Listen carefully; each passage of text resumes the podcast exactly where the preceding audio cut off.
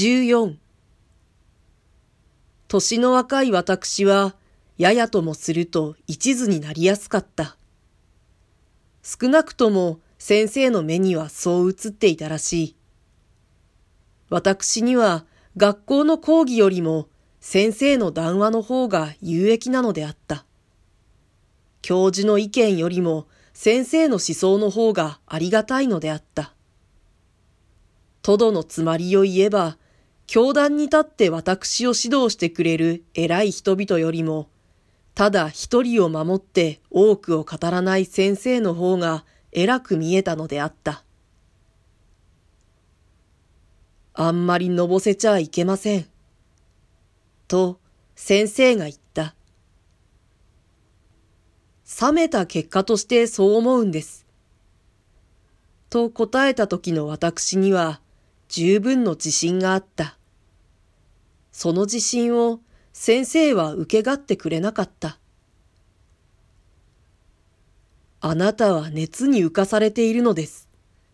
熱が冷めると嫌になります。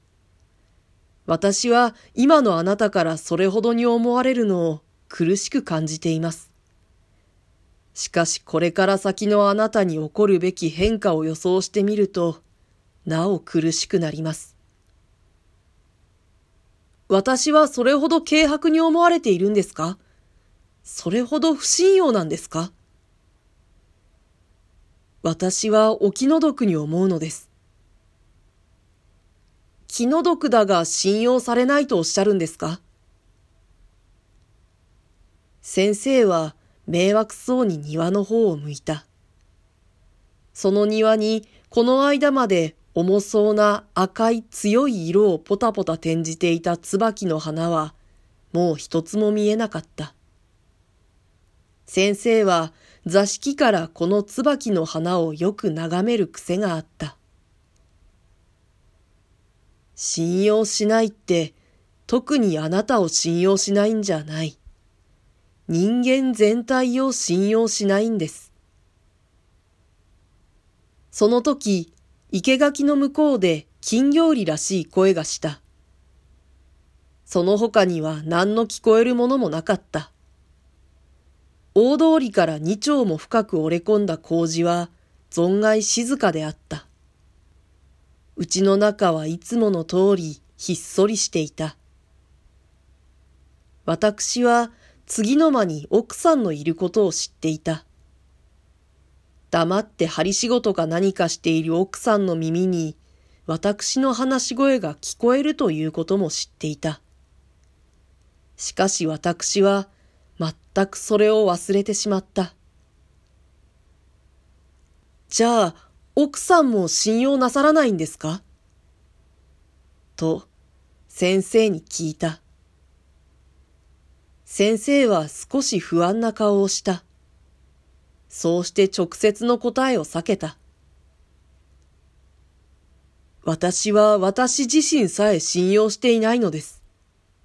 つまり自分で自分が信用できないから人も信用できないようになっているのです。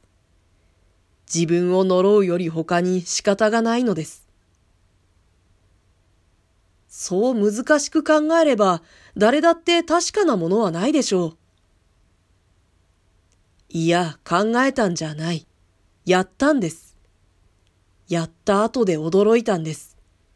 そうして非常に怖くなったんです。私はもう少し先まで同じ道をたどって行きたかった。すると、襖の陰で、あなた？あなた？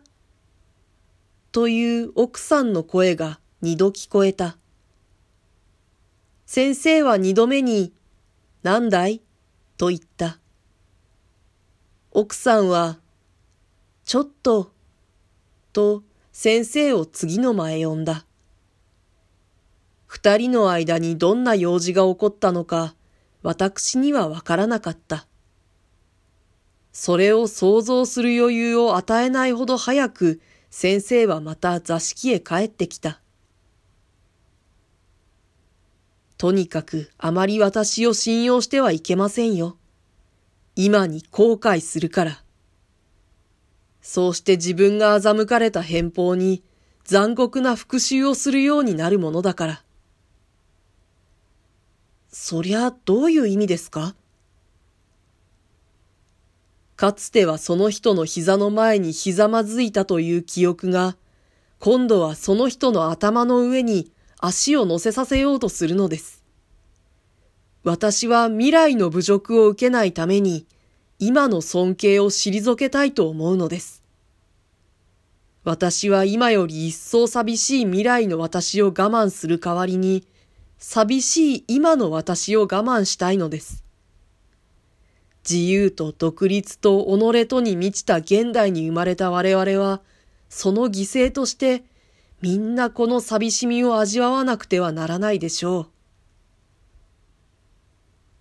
私はこういう覚悟を持っている先生に対して言うべき言葉を知らなかった。